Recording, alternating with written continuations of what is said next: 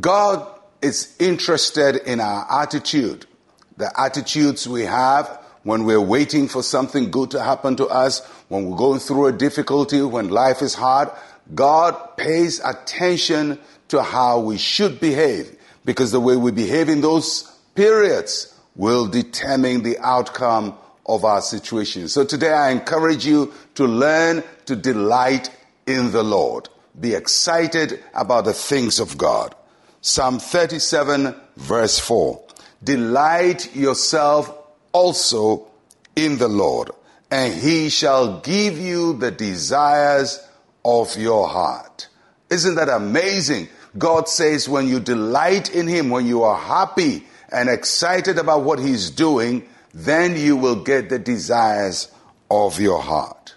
Now, many times whilst waiting for the realization of our desires for our expectation, or we've prayed, we've believed God for something, and, and the thing is not happening, we, we get moody, we get uh, sometimes uh, uh, depressed and, and a sense of defeat because we've prayed and prayed and prayed and we're not getting the answer.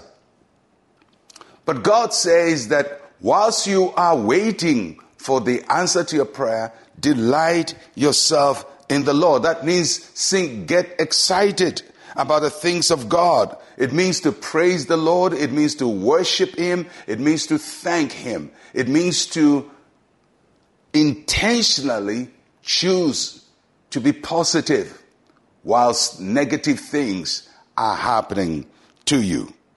Now, most of us uh, worship God when things are, are going well, you know, where something good happens and we, we burst out into singing or we go to church and we rejoice and we wave our handkerchiefs as we do here in Ghana uh, because everything is going well. And then when things turn very bad, we go to the opposite direction. So our praise and our worship is conditional on our feelings at a particular time. But we delight in the Lord at all times. We have to have the joy of the Lord and express the joy of the Lord even when we don't feel very joyful. So, a few things uh, just to throw your way to help you when you're going through those uh, moments. First, to practice praise. When you are tempted to yield to self pity, just open your mouth and praise God. Sing a song of praise. It may seem dry in your mouth. It may not even seem real, uh, but, but sing it anyway. And, and what you realize that when you praise God and sing praises, pretty soon your atmosphere will change, your whole attitude will change, and then the burden becomes lighter and lighter for you. Practice the praise of God when you're going through difficulty. And participate in the joy of other people. You know, whilst you are going through difficulty, somebody has come out of difficulty. And don't be angry for the person who came out of a difficulty. Participate in their joy. When somebody has a baby, participate in their joy. Somebody got a good job, participate in their joy. Somebody tells you of their good news, be happy for them. It may not have happened to you, but be happy for them. Because the God says if you do that, He will give you the desires of your heart. Practice the praise of God. Participate in the joy of others and promote God's work.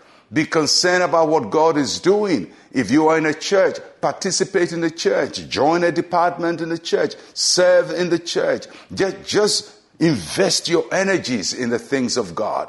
Don't invest yourself so much in meeting your needs that you forget the work of God. And God says if you delight yourself in Him, He will give you the desires of your heart. That's His promise to you. If you forget about your own problems and your own challenges and your own difficulties and you begin to be more outward in your praise and, and begin to share in the joy of other people and, and just get involved in the work of God, then God takes your burden as his burden and he gives you the desire of your heart. So this week, learn to delight yourself in the Lord and he will give you the desires of your heart.